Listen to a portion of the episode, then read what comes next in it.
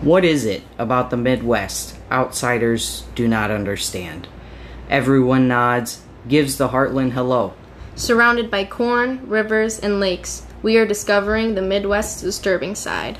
This is Midwest Crime. And I'm Nico. And I'm Jess. Thanks for joining us.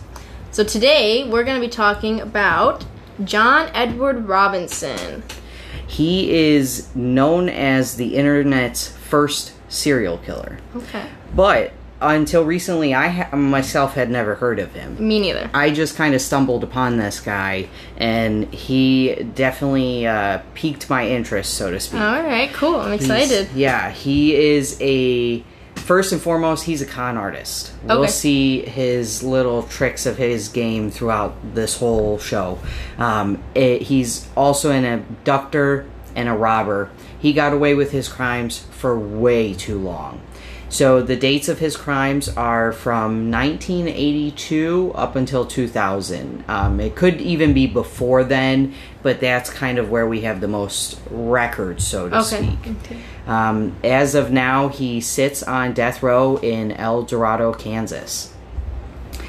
So his signature, you know, they always talk about serial killers and their signatures. Right, yep. um, his had BDSM factors. Um, so this show definitely I would not let you know young people Mm-hmm. um, listen in because it, there are parts of it I don't go too graphic just because you know We want to make it somewhat Right. family friendly Yes, in a way, yes, but yeah, this yeah. is still stuff that happened Right. that he did yeah that We- we, need to talk about right as well. we need to share the details but we don't need to uh, you know dig all the way into yeah, them. I agree. Okay. And uh, so, you know, if we're doing our dishes, like we said, m- make sure you're doing them with no kids around. um, but so those BDSM factors um, were bludgeoning one to two blows to the head, um, as long as some other uh, gruesome things. Okay. But that was his main uh, calling card, so to speak. That's how they kind of, you know, realized what he had done and kind of where he linking had, each Yes, person yes. to each person. Mm-hmm. That's a big thing with serial killers is the Oh, yeah. repetitive. Um, Nature. Yeah, exactly, yeah. hmm So he was born in Cicero, Illinois, and but his crime spread from Missouri to Kansas, uh, big parts in Kansas City and Chicago. cool. So um, we're gonna take a quick break here, and uh, then we'll come back to his early life. Hey guys, welcome back. So, as Nico was saying earlier, we're talking about John Edward Robinson. He's known as our first internet serial killer. So, Nico, what do you got on this guy? What's, Yeah. what's his early life and stuff? Tell us. So he was born into a family with an alcoholic father. I know that is, you know, tough for a lot of people when they have to go through that in their early Oh, childhood. yeah, definitely. He also had an abusive mother. So, you know, the mix kind of is out there to, you know, just just perfectly aligned to where he mm-hmm. ends up being, you know, very infamous, Yeah, so to mm-hmm. say. And uh, so we, you know, talk about that child order. Um, Yeah. He was number three of five kids. Oh wow. So okay. he's kind of middle child, you know, and and five's a, a big group. Yeah. you know that's uh, a little bit more than the average. Yeah, so, You know, most people are two, Two maybe three. three. you know, Mhm. and uh, so a little bit about his schooling. He actually he was a Eagle Scout. Oh, You really? know, so you think Eagle Scout, you think the community boys, you know, they Yeah. clean up litter in their spare time, kind Uh-huh. of taking care of uh, just, you know, everybody in the population. Yeah. And uh, I think of the Boy Scouts and their popcorn, you know. Oh, that's, definitely. That's definitely So uh, this, yeah, yeah. And uh, so he also went to a Catholic prep seminary school.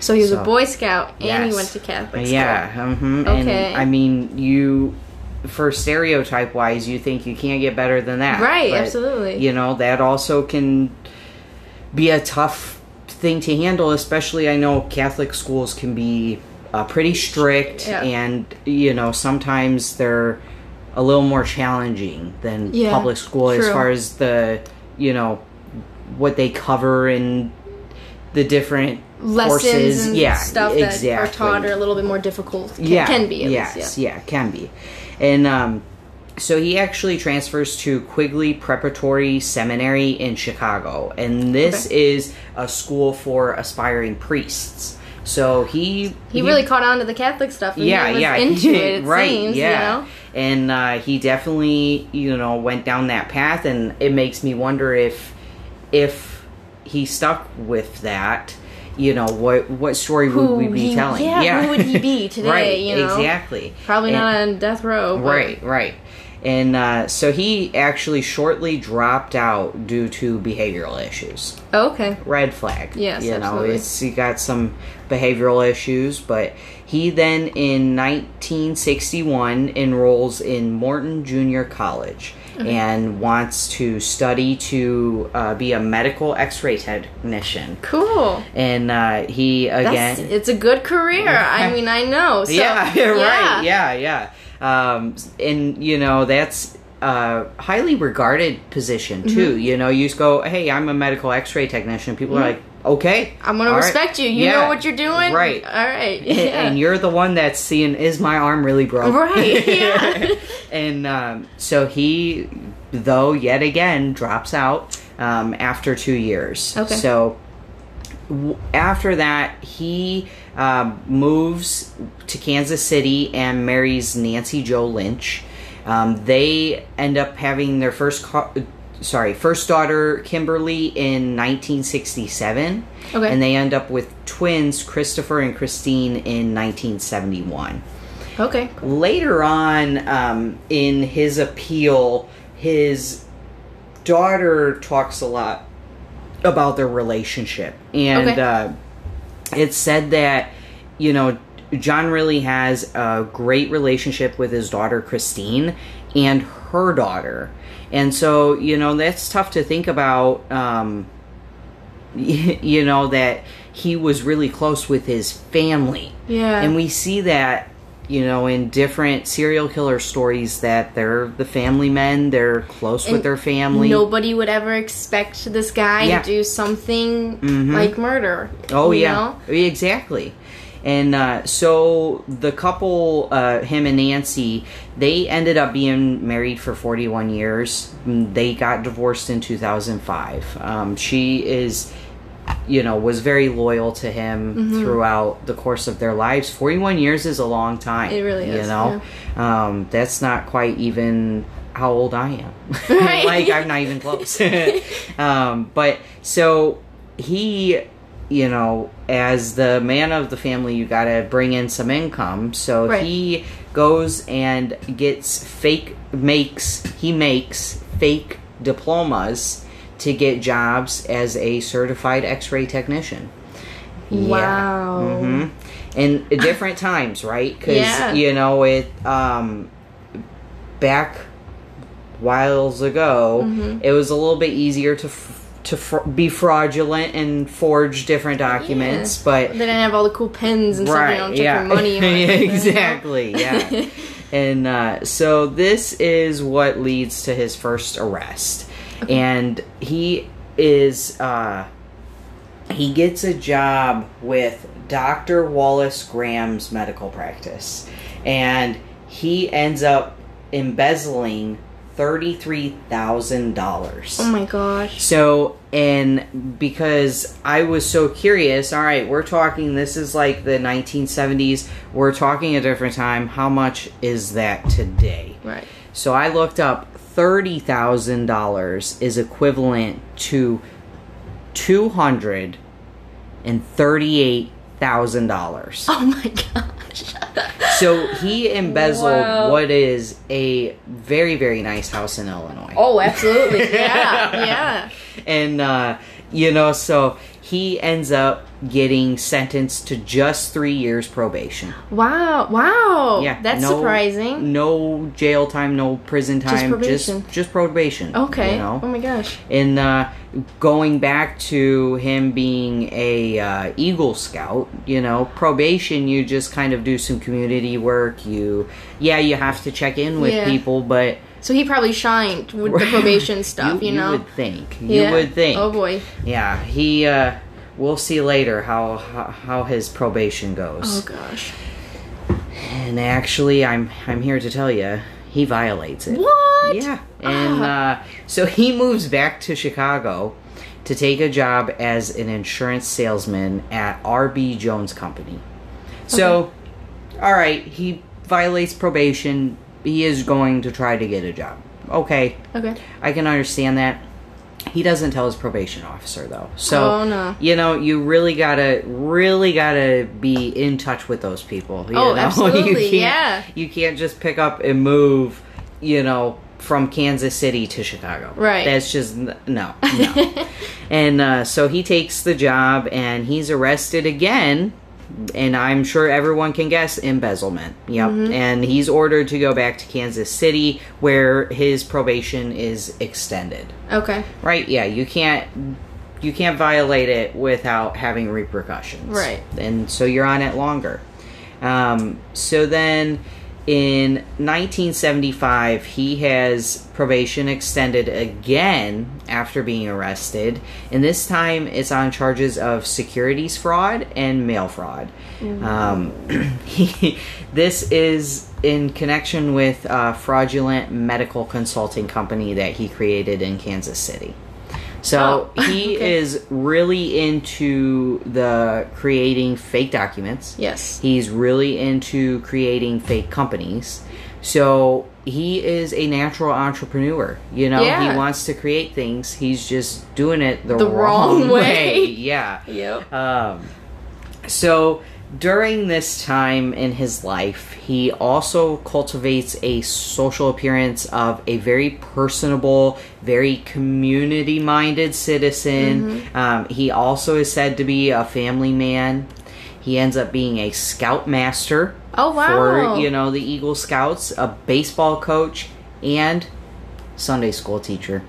Really? Right? Yeah. So he seems like he would be such a good person. Yeah. But there's so much down deep There's- inside. I mean, his his psyche Yeah. stuff that's that is just not connecting in the right ways. Right, right, yeah. So, uh, two years later, now we're in 1977, and he finesses his way onto the board of directors of a local charitable organization. Uh, here he forges a series of letters in which he actually names himself Man of the Year. Oh, And, yeah, and receives. he's looking very highly of himself. Right, yeah. and uh, he receives a luncheon in his honor for, Oh. for this award. You know, they print it in the newspaper and it's it's a big deal. And in, you know, town. And so this took him faking messages between an executive director, the mayor, and other civic leaders. So he's sending little notes in between all of these people Uh-huh. to commend himself, to make him look, look really yeah, good yep. and high and almighty. you know, kind of yeah, way. and that he's just going above and beyond for the community, so they Mm-hmm. give him this award. Um, he, you know, they're giving him this all giving praise Yeah. and commending him for his generous volunteering. Um, his wife later says that she knew nothing about it, thought it was a real award. She thought he was really receiving this. I mean, how would you think otherwise? Right, You know, yeah. like you, your husband comes home, he's like, "Honey, look, I just." I just won this Man of the Right, Year award, yeah. and you're so proud, and you're gonna like, you're gonna support him, you Yeah. know, be like, oh my gosh, that's amazing. you go to this luncheon, yeah, you know, that's set up for him. yeah. Yeah, yeah, So it seems very, you know, believable. Right, So absolutely. I I definitely believe that she had no idea. The serial killers and people like this are able to hide Live double lives yes, almost for mhm, sure. and hide that the stuff that they do. Yeah, Um, so interesting, and I it makes me wonder too at this time, like what was he lacking in I don't know his personal life or something that he needed all this Right. you know attention from all these high up people. You know, it makes me curious Mm-hmm. Yeah. as to His insecurities Yeah, or, yeah. Mm-hmm. or what he was going through mentally that made him feel like he needed to to get compensated. Yeah. Yeah. Um, so he finally completes parole in 1979. but is arrested a year later in 1980. And uh, what for? I'm sure you're all wondering. Embezzlement and uh, check forgery. Oh, okay. Yeah, so this actually gives him his first 60 days in jail. First Oh actual time served. So how many times is this embezzlement going? on? This is like the so third this or is fourth, third, yeah, third or fourth time now. and now he's and finally Yep. getting put in jail for yeah, it. yeah. That's so, crazy. and I wonder, you know, the first time if he would have received maybe like thirty days of jail time, if that would discourage him, or if that would make him oh. a better embezzler. You know, Oh, because okay. that can go both ways. Some people get yeah. sent to jail, and it's the worst experience of their life. They'll they don't want to go back, Mm-hmm. Right. So they change. Right. There are also people who it's the worst experience of their life, so they change, but they know more. Yeah, They want to stay under the radar Uh-huh. change, you Yeah.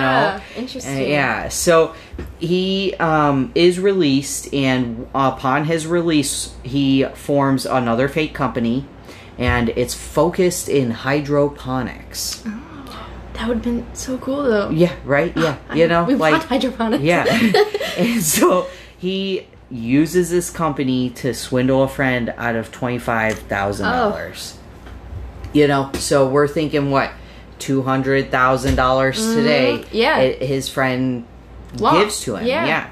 And his friend was actually hoping for a quick return on investment um, because he was going to use that to pay for the healthcare bills of his dying wife. So, you oh know, my yeah, gosh. he well, this uh, just makes him a big asshole. it does. Yeah, like your friend, his wife is dying, and you say you're friends, and you know he's You're really he- counting on this guy, Yeah, you know? and he's like, okay, I believe in your company. I'm investing in it, and you know Yeah. he loses it all. Yeah. you know, And I'm It's- sure the 25,000 for medical bills would have been, you know, Yeah. at least a good portion of hopefully, Oh, for sure. know? Yeah, yeah, that could cover cover a large sum of the medical bills for sure. Terrible.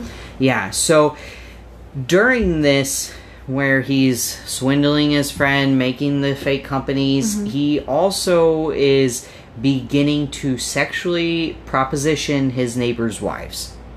So, you know, man of the community here Uh-huh. really wants to be around the community. a little too close to everybody. yeah, yeah, yeah, exactly. Um, so this leads to his first actual fist fight Oh. with one of the husbands, which I myself would feel the same way as one of those husbands. You're Absolutely. gonna proposition my wife. I'm gonna Mhm. I'm gonna give you a good knuckle sandwich. Yeah. and uh, so he also joins a secret sadomac mas- oh, this word is a tough one for Yeah, me. good luck. Okay. Sadomasochism cult okay. called the International Council of Masters. So, and when I read that International Council of Masters, it reminds me of uh, Toastmasters. Have you ever heard of that? It's like a speech club, you know. Oh, but it's, oh, okay. It's very um, well regarded. Mm-hmm. It's a really great program to where people can kind of learn to be leaders and get more comfortable with public speaking and Yeah. things of that sort. Okay, but cool. so when I read that, I was like, you know, if he was just to tell someone I'm part of the International Council of, Council of Masters, Mm-hmm. people wouldn't think that. There was, Okay, you're you- you're an interesting fellow. You know, Uh-huh, they'd probably yeah. be like, "Oh, wow, okay, that sounds you know high high regards." Yeah, you know, and uh, so he becomes the group's quote unquote slave master. And this is kind of a higher position, Okay. and his duties include him luring in victims to gatherings to be to be tortured and raped by cult members. Oh my god. Yeah, so you know, that's kind of a tough one to think about.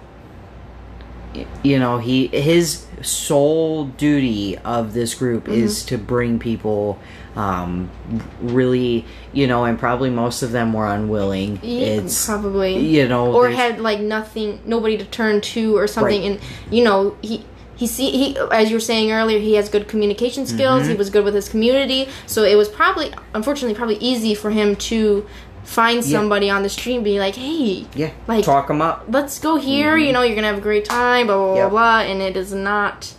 Not what all. they intend. Yeah. Yeah, so for it's sure. quite sad. It is. And, uh, you know, so now we're kind of getting into the crimes and the victims. Mm-hmm. Um, in the mid 1990s, he acquired roughly 17 acres of property at a secluded Linn County location. So he moves a trailer onto the property in July 1998 and installs two phone lines one for the landline and one for the, his computer this is when the worst will begin. Oh, He gets that computer hooked up, you know, and and things are really Oh. going to start to change here um, as far as kind of his quote unquote slave master Mm-hmm. title. He's really gonna gonna Claim let that, that yeah and let that shine through. Oh boy.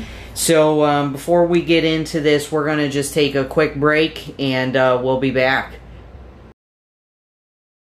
Back. So we're gonna jump into all of John Robinson's crimes and unfortunately his victims as well. We want to Yeah. touch a lot on them because to us they're still really important. Like their lives, we want them to feel like their lives were worth something more than what he did to them. Right. We don't just want them to be another uh, tally, so to speak. Yes. It's these are people who were greatly impacted by Mm-hmm. this man, and just because he did some horrendous things that we are all very interested in, because it just how can you do these? Mind-boggling, yeah. But we don't want to lose who these people were. Right. So we ha- do have, um, you know, what he did, his crimes, but we'll also have some, you know, blurbs about who they were and kind of the life that they had, Had- to leave behind. Yes, Yeah. absolutely. So Nico started us off. Um, Robinson just acquired 17 acres of land. Yeah. He got his internet hookup. Oh yeah. So what is So- his next step? What is he gonna do? He starts another, uh, not just one, but two shell companies. So here he goes back to the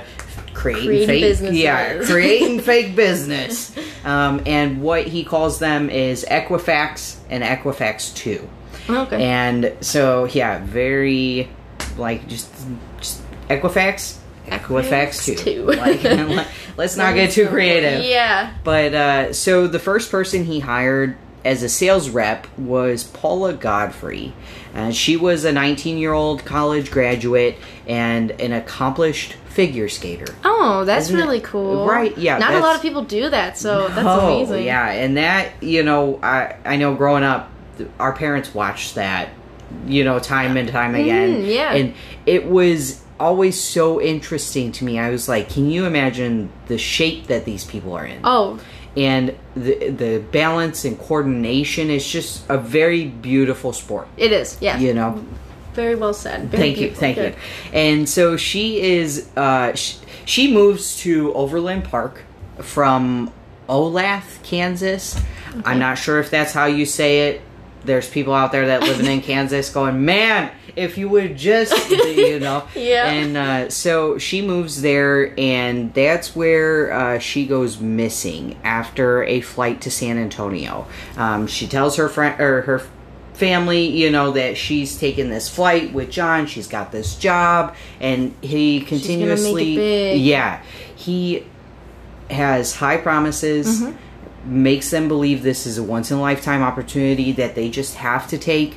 And, you know, you see these women, they want to just do better than what they are Yeah. right now. Mm-hmm. They're trying to make bigger, better things happen for themselves and their families. And she's unfortunately the first one. Okay. Um, so her family receives letters stating that everything is okay, but she no lo- longer wants to remain in contact with them. So that's kind of a tough thing for me. I don't think if you were to disappear and send me a letter that says, Nico, I don't want to talk to you ever again, but I'm fine, I'd be like, bullshit. Uh huh. Like- something's up. yeah, something is up, and you know, we like there is no way that I would believe that. Right.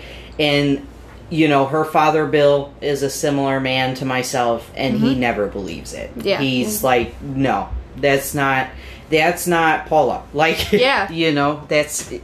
it, it unbelievable. She was probably very close with her family, Yeah. you know, like we Mhm. are in that Right. scenario because and if you're telling your family you're going to San Antonio, you know, it's not like you're doing things without telling them what's happening. right. And if you were planning on like not talking to them Mm-hmm. before you left, you'd be like, "Hey, listen, I'm leaving. I don't want any contact with you guys ever again," Right. and be there, not Yeah. leave. And, And then, then- send a random letter saying I don't want to talk Yep. to you guys anymore. That's Yeah. like It it doesn't make sense. It doesn't, yeah. Right. As as much of this doesn't.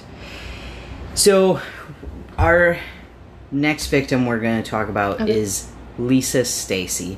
Now, and you kind of I do skip over um, the end parts of her of Paula's story. okay. So I don't want everybody to be confused. We'll we'll get back to it. Yeah, we're just touching on So the victims. I'm right now. just kind of yeah telling the story of who these people are um, before we get to all that Yes. other jazz. You. Um, so Lisa Stasi, and I'm again I I'm pretty sure that's how you say her last name. Um, I could be wrong. If I'm wrong on pronunciation, it is not one of my best qualities. And we're So- very sorry. Yes, we are sorry. um, so she's a loving mother of a four-year-old daughter, and you know it makes me think of our sister, her Mm-hmm. kid. Like you know, he's roughly around. He- well, he's gonna be turning four very yeah, soon. He's, he's turning for, four very shortly, Yeah. actually. And it, you know, you think of that, and it's so close, and you're like, man, like she's just trying to do everything she can for this kid and give him a good life, give Right. her a good life in this story. And it's like she was just 19 years old when she went missing. So very young still. very, very young. Yes.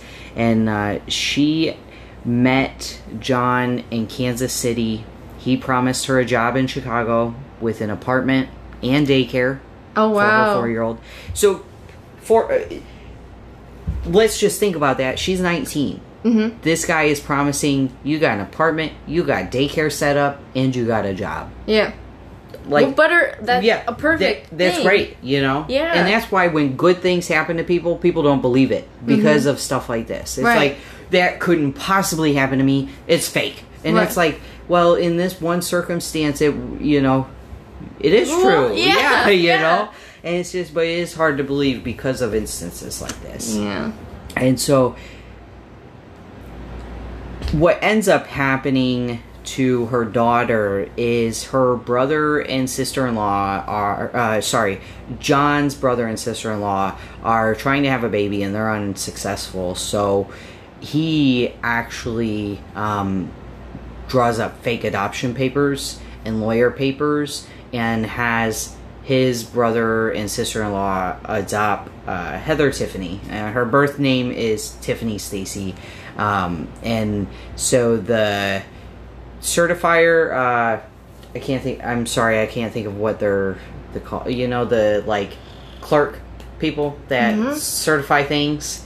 And again, someone's yelling at us. Yeah. Um, but the woman who assisted in the documenting and uh, making sure that it was legal uh, later admits to faking the credentials that she needed to do this and you know that's just like wild like john's able to manipulate someone else to fake credentials herself to fake this legal adoption Yeah. you know and uh Heather was actually later adopted legally by Don Robinson and his wife um, when she was 18. So, Okay. you know, that this is a tough story.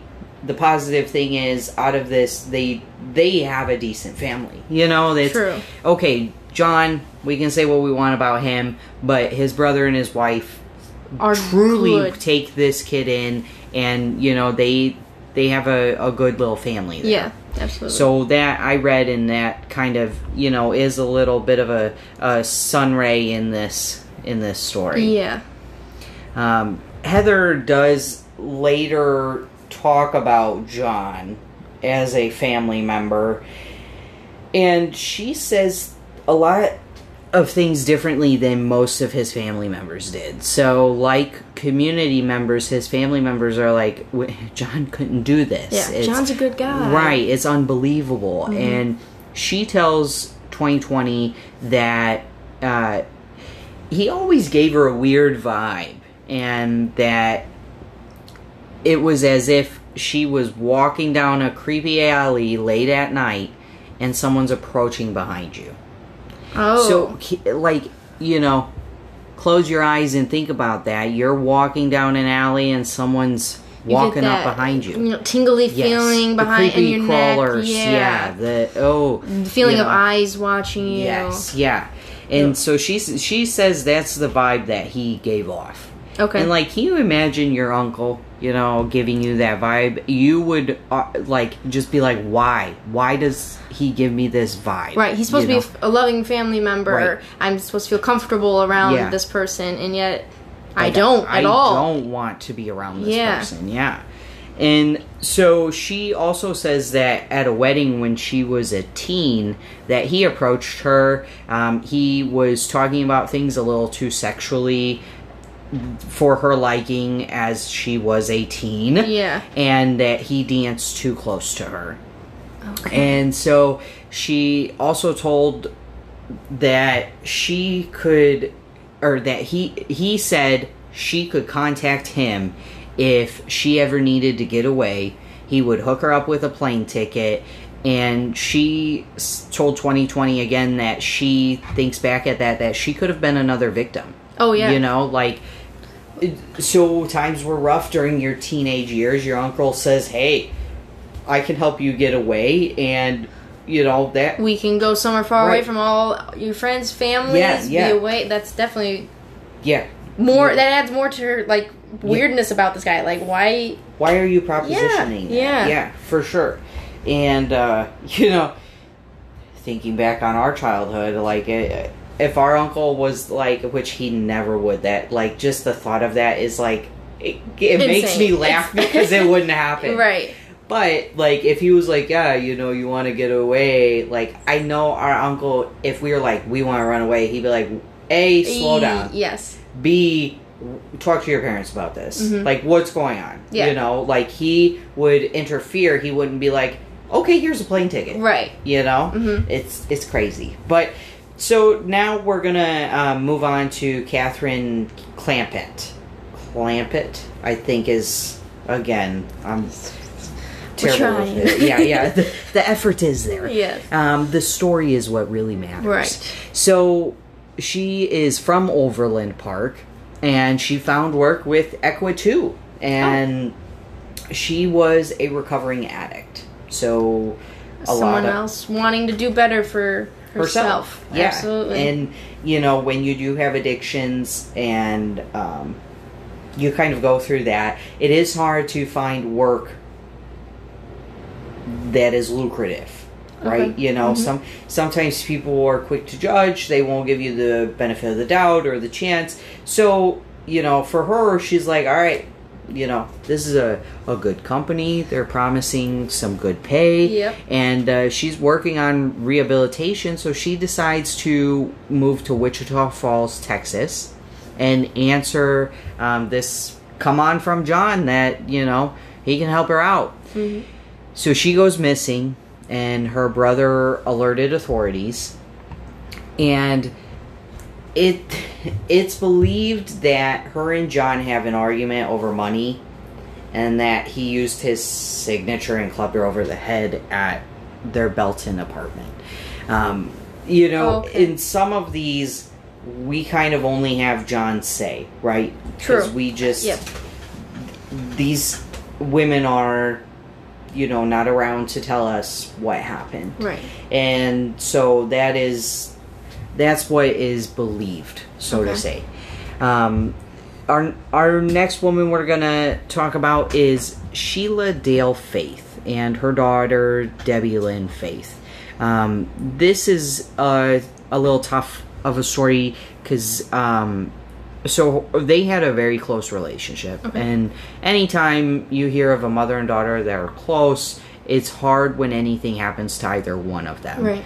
Um, so her daughter was wheelchair bound due to spina Bifida. bifida, yeah. Mm-hmm. And uh, he offers to pay for their medical expenses, which is, you know, Huge. Yeah, It, it can be. Yeah. and really, yeah, and so her mom has to be there to take care of her. She Mm-hmm. probably can't work full time, Right. you know, and with uh, the their uh, situation, it's like okay, I can I can pay for this. Oh my gosh, yes, Yeah. like absolutely. w- what are we doing? So he offers to pay for that, and the two move from Fullerton, California to Kansas City, Missouri in 1994 after Sheila's husband John's death um, earlier in the year. So dad passes away. All of those expenses are now on mm-hmm. Sheila. Mm-hmm. You know, this guy John is offering to pay for all of her medical expenses. You know, it looks like a saving grace. Yeah. Absolutely. And so she called her sister in Texas, and that was the last one any the last anyone had ever heard heard from her. Um, she, but the family had yet to report her missing. It, I read a few different things on this, and Okay. it kind of, I don't know, it got a little confusing. Um, and so the family is concerned for the well being, but she's not officially missing. Okay. Uh, you know, but she is. You know, she's no one can account for her. And uh, John actually cashed her pens- pension checks for seven years after her disappearance. Oh my gosh. Mm-hmm. Yeah. So, you know, he really is. And it's tough because it's like, if he was good, what could he offer to the world? Right. Clearly, he can think out crazy things, Mm-hmm. you know, and just has an intelligence, so to speak. Yes. But it's not the right intelligence. He's not using it for the the Good. good, things Yeah. that he should Mhm. be. Oh, know? for sure. Yeah. so It's yeah. Mm-hmm. So, um, Isabella Lewicki was a quiet, shy, and intelligent immigrant from Poland. She, yeah. So she is not even from here. She's she came She- here to and she enrolled in the fine arts program at Purdue. oh, cool. Yeah, oh, that's so- really cool. really you know you see a really smart gal here Yeah. right and you're like okay she came cool here for some good education, and education. to get a good life. yeah and uh, her friends describe her as a rebellious one Okay. with interest in paganism bondage and goth which cool you Uh-huh. know everybody's got their i'm doing a true crime podcast so i can't hate on people you know Yeah. for having some bizarre um, interests Mhm. and uh, so it said that he lured her with plans of traveling as a book agent so she you think that fine arts degree Uh huh. it's going to give her a chance to illustrate some books see you the know world. yeah and see the Mhm. world um they her and john attempt to get married Oh. but no one ever picks up the marriage certificate Oh. yeah so they pay the fee they get it you know set up no one ever picks it up and isabella's age is listed 30 years older than what she actually was which is another weird thing because you think okay she's in purdue she's probably early 20s Yeah. if not 18 or 19 even Yeah. and so he is oh goodness what is he at this point? point 94 and he's born in like the 60s or, or early or late 50s i don't know i'm terrible at math Me but- too. so Probably around There's- six. Yeah. Or, the- Yeah. whatever so yeah, older dude. He's an older he's- dude. He's an older dude that is falsifying, you know, this marriage certificate, add her a few 30 years Uh-huh. so she doesn't look like I'm being a creeper, Right. which it kind of you are. Um, there was an article that I read, and it stated that she signed over all of her belongings in a 117 page contract. And it also said that she kind of signed her life away, so to speak, Oh. to him, and kind of literally was like, "All right, everything I have and everything I am belongs to you, pretty much." Wow. Which is kind of crazy to think about, but if she's into bondage, she's into paganism, um, you know, it's from what we know of him, it's easy to see how he would convince her to, To do, do- this. Yeah. You know, and he told her that, uh, you know, she could be a book agent. She's probably thinking, hey, this guy's going to set me up. We're going to be together, and this is going to be a decent life, you yeah. know. Um, he ends up telling a web designer working for him that she was caught smoking marijuana and that she was deported. So, Ah, okay. yeah, she disappears. He says she's deported. Um,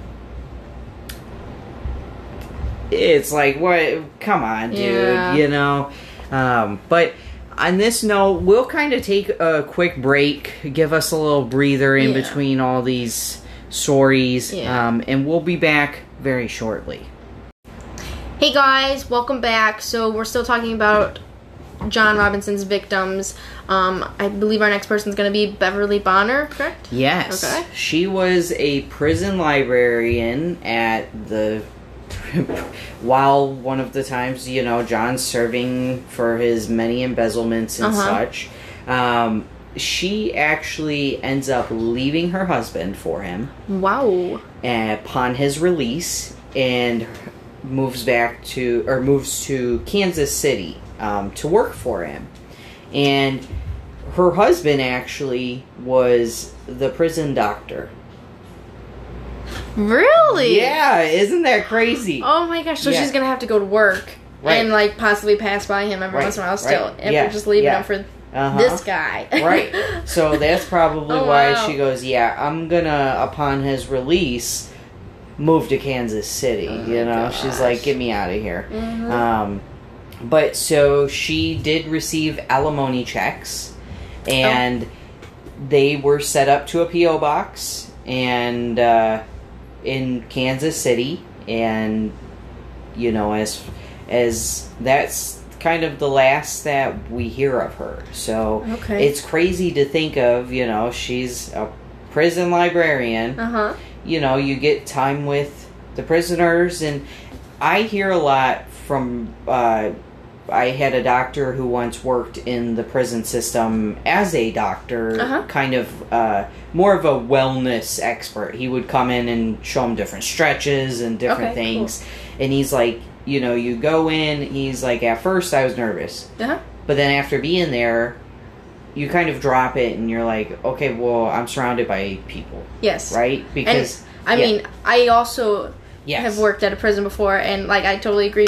Mhm. It's a weird environment, and Yeah. being nervous at first is totally true. And then Mhm. you relax, and you realize they are still people.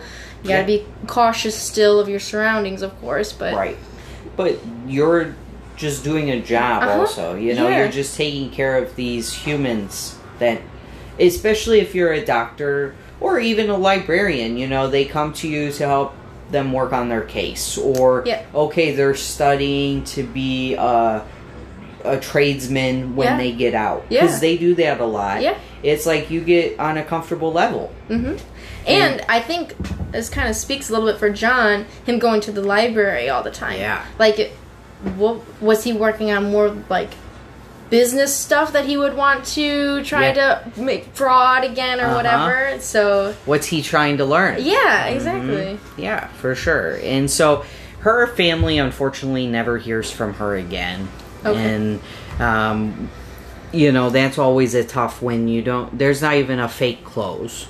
It's just you know, Nothing. like in in previous victims he sends off a, a fake letter of hey, you know, I never want to hear from you guys again, but everything's fine. I'm okay. I Mm-hmm. Yeah. love you, but let's just not ever talk. Yeah. They they don't even have that in this case. That's that's really hard to imagine. Um, so Suzette Trouten, she's someone that if you've heard of John Edward Robinson, you've probably heard of her. Um, she is a licensed practicing nurse. Well, was sorry, she was a licensed practice practicing nurse who moved to Kansas around uh, Louika's Isabel, um, the Purdue student, uh her disappearance from Michigan. So she's originally from the Monroe, Michigan area, and she lived very near her mother. Um, the two were extremely close and talked daily, even if Suzette was traveling or away. Okay. Um, she was the youngest of Carolyn and Harry Trouten's five children. So Oh, the baby of 5 you're gonna be close to mom and dad. Um, but you know, as you grow up, you're an adult. Your parents don't need to know every aspect of your life, Right. Right. Yep. And uh, sorry, mom and dad, if you're listening to this. uh, but you know, there are things that just you're an adult now, and You make your own decisions. yeah, and what you do in your free time is what you do in your free time, Right. whether or not they agree or not. And you know that is something to be said that her mother was unaware that she was interested in BDSM. Okay. So she did, you know, have an interest in that, and through that is how she meets John. Okay. He uses his, you know, typing and uh, hooks her right in, and uh, she Good communication. yeah, yeah. His uh, charisma, so Uh-huh, to yeah, speak. Yeah. And so she planned to travel the world with John and study. And he explained that they'd be staying long enough that she'd be able to study and continue, you know, her her studies, but just while we're traveling the world. Yeah. And so she told her parents that and was really excited about that. Um, and on the low key, not telling the parents' side, she also planned to be his submissive sex slave during Okay. this. So, Yeah. but with two people that are into BDSM, you know, that's the something that they're into. Right. So it's like, yeah, we're traveling the world. I'm we're getting to do this as a couple, but then I'm also being able to, you know, go out there and learn. Yeah. And we're just really gonna be uh Good fit. yeah, yeah, Absolutely. exactly. Yeah. And so Trouten's mother received some typed letters that were signed by her daughter um, while the couple was supposedly abroad. Okay. And so it's said that he, he had her sign these and then typed it out. And Oh. all of the letters were Kansas postmarked. Right? If you're traveling abroad, why does it have a mm. Kansas postmark? Yeah. That's suspicious. And they were also uncharacteristically mistake free. So I guess Suzette kind of, you know, would have had maybe some punctuation errors or spelling errors. Okay. But these letters had none. Like they were ran through Google spell check, you know. Oh, it's wow. like like they were pristine. So Yeah. that was kind of something that was off to mom as well. And- Those kind of letter things Yeah. are always so interesting. How people can go through like matching handwriting kind of thing. It's like Yeah. how can you even some like they Yeah. get up so close sometimes and people can tell the difference. Mm-hmm. It's amazing. And what's interesting too is you know you you notice that about the people you're close with their writing style, and that's how they call it the Unabomber, Okay. right? His uh, brother, they when they posted his whatever his detailed itinerary of how whatever he believed, and Uh-huh. this is why I'm the Unabomber Yeah. when they po- uh, put that in the newspaper, his brother called the authorities and was like, "Yo, pretty sure this is my brother," and it's like Solely because he knew how his, brother talked style. and, yeah, yeah. exactly, and he was like, you know, this sounds like my brother, so.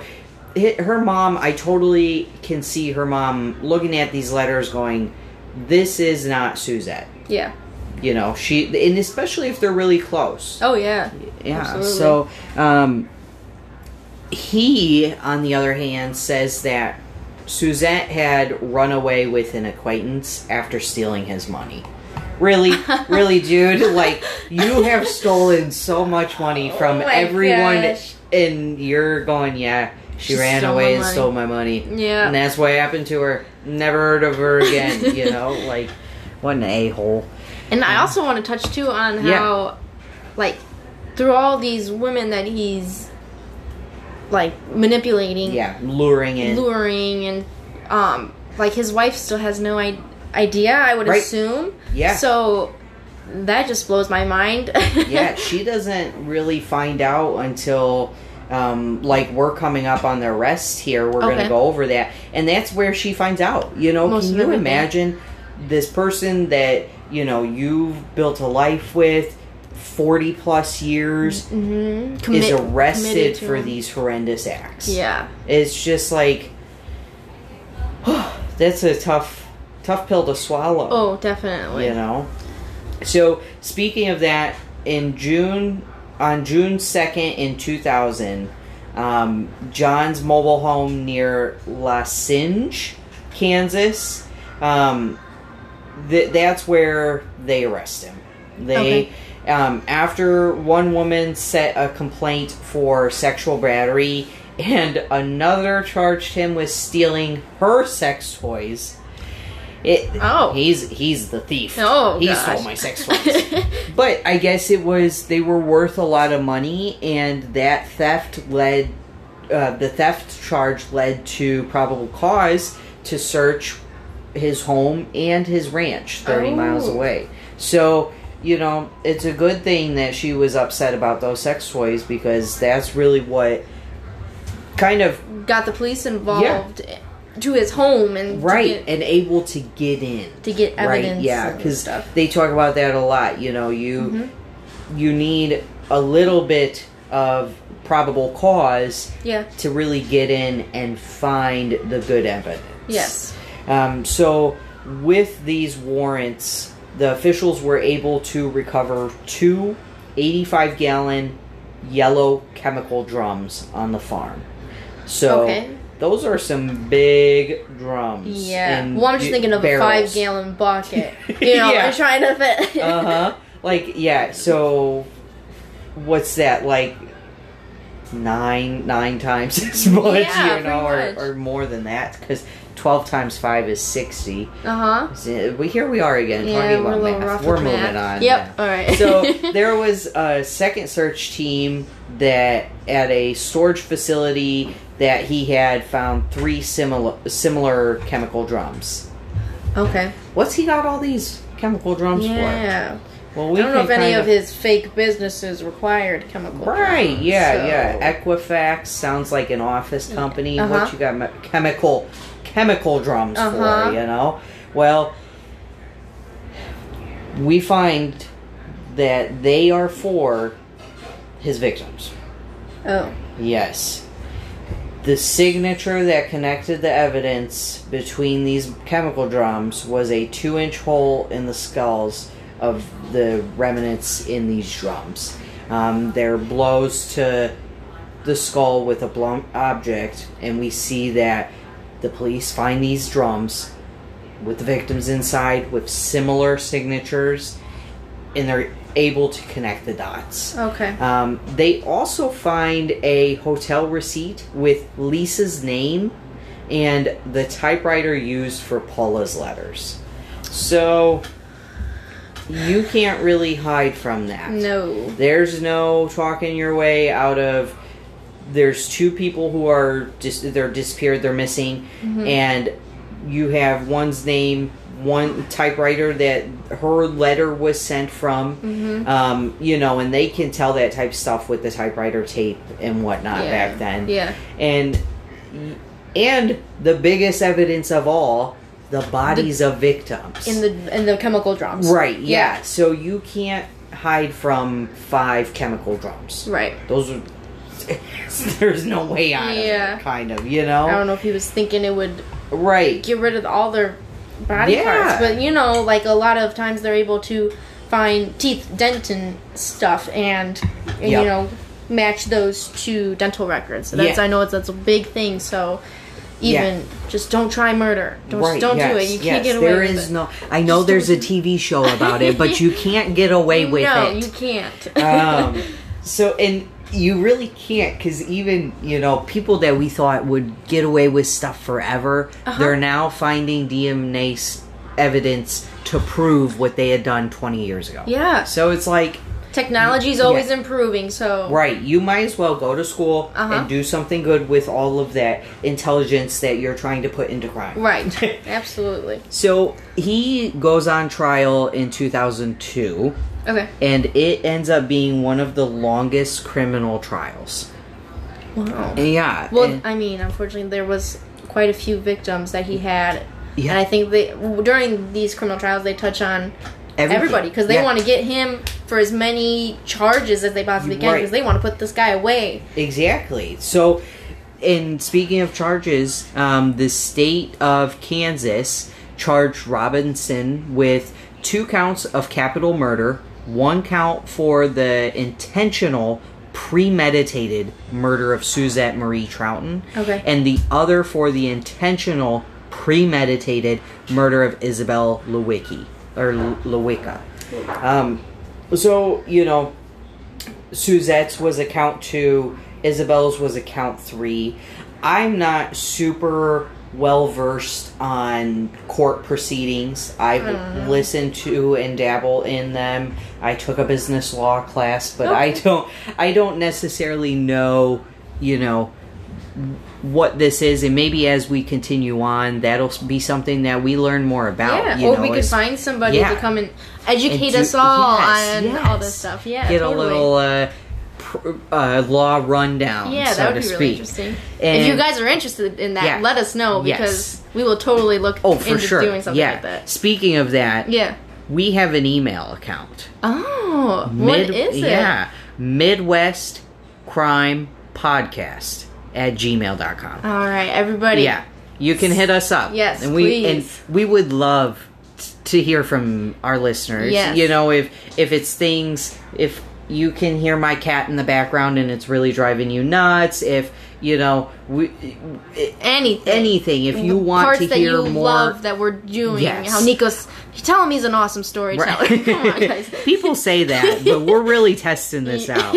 And so yeah, you can you can hit us up or you can hit us up on Instagram slash Midwest Crime. Yes. So definitely um, feel free to communicate with us. And if you are from Kansas and I've said everything wrong, please let me know. Yeah. I, I definitely encourage uh, education for myself included. Yes, That's sure. why we're doing this in the first place, right? Yeah. Um, so back to the case, the state alleged uh, that the murders of Trouten and Lewick- Lewicka were each part of a common scheme or course of conduct that also included the intentional premeditated murders of Beverly Bonner, Beverly J. Bonner, Sheila Faith, Debbie Faith, and Lisa Stasi.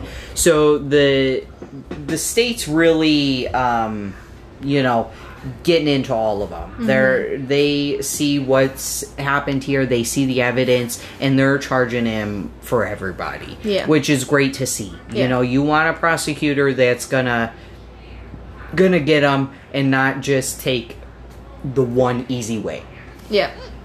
excuse my hiccup sorry um, so the state also charged robinson with aggravated kidnapping of Trouten, theft of vicky newfield's property we didn't really touch on vicky newfield but she is um, someone also associated Okay. and they also charge him with first degree premeditated murder of Lisa Stasi and aggravated interference with Stasi's parental custody Oh. As she had a kid. Yes. He takes the parent away, you know. Yeah. I didn't even know that was a charge. I didn't that- either. Yeah, That's- so that's kind of interesting. Um, the jury convicted Robinson on all accounts. Good. Yeah, yeah, and that is that's Yeah. good. Like we, you know, the jury of your peers, you've taken out a lot of peers. Your peers are like, all right, let's get this guy. Yes. You know, um, so a mitigation expert actually testified that John was physically abused by his mother. Now, in the beginning of this, I touched on that he had an abusive mother. We're gonna gonna tell you a, a little bit more about that. Okay. Um, she blamed him for his brother's death growing up. Um, his brother dies when they're very, very young, and it's suggested that he endured chronic and life threatening violence, abandonment, and neglect at the hands of his caretakers. So That's deep. Stuff. it is, it is, and it is a little tough, you know. This guy did some horrendous, terrible things to humanity. Oh yeah. and Well, I mean, unfortunately, like he was abandoned. You know, Yeah. from his brother and his he didn't get the care from his mother like a lot Yeah. of people want. But he also took that away from other people. Right, right. And it's like, you know, you you think of the victims who are mother daughter super close, very very close to their daughter or their mom, and you know, he, he wasn't, so he can't understand that bond, Yeah, and he takes it away from countless people. Yes. it's just it's not okay. it's not. and um, so it, she had started to beat him when with no provocation when he was five years old Oh my gosh. yeah you're starting kindergarten and your mom is just taking her anger out on you mm-hmm. and it's believed that she would have told him and again i say it's believed because we kind of don't have many references for this we Yeah. have one Yeah. you know and if you're being held responsible for these horrendous acts, you may sway it in your opinion. Now, I'm not saying he's doing that, but we have to keep in mind that this is information coming from John. Yes. Um, so he, and it's believed that she said things to him such as she wished he was dead or never born Oh man. and that's that's you know i could not imagine a parent saying that that would really definitely stir some things up in your Oh head yeah.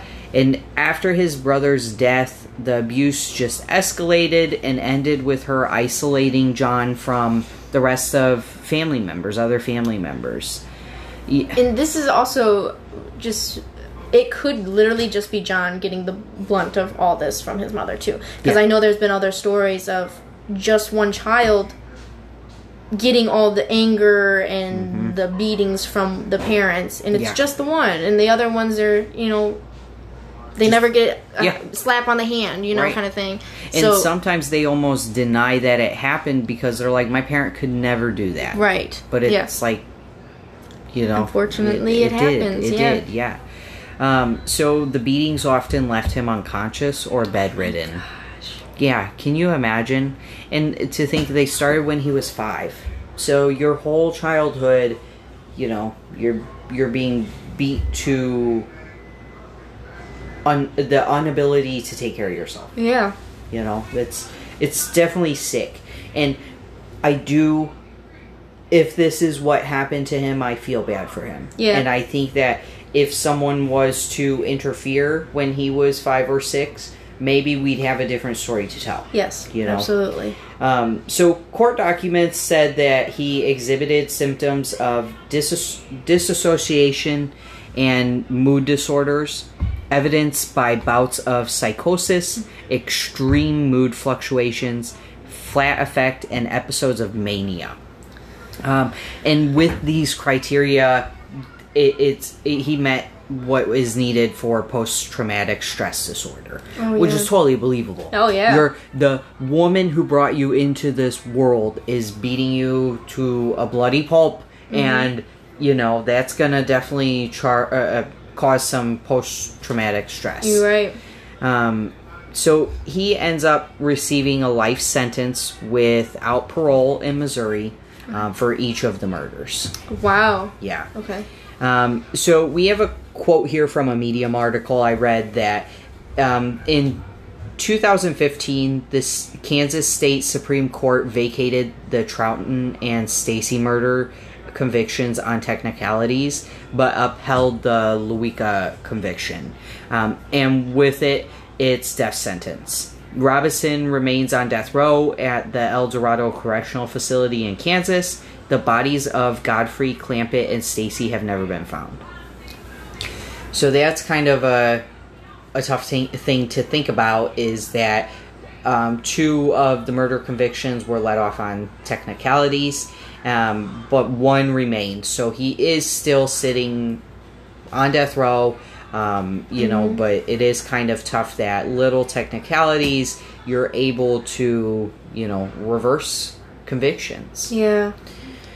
Yeah, so that's uh, John Edward Robinson. I know that's uh, that was some pretty deep and heavy stuff. Yes. Um, but I I hope that you know you guys kind of took took something from it.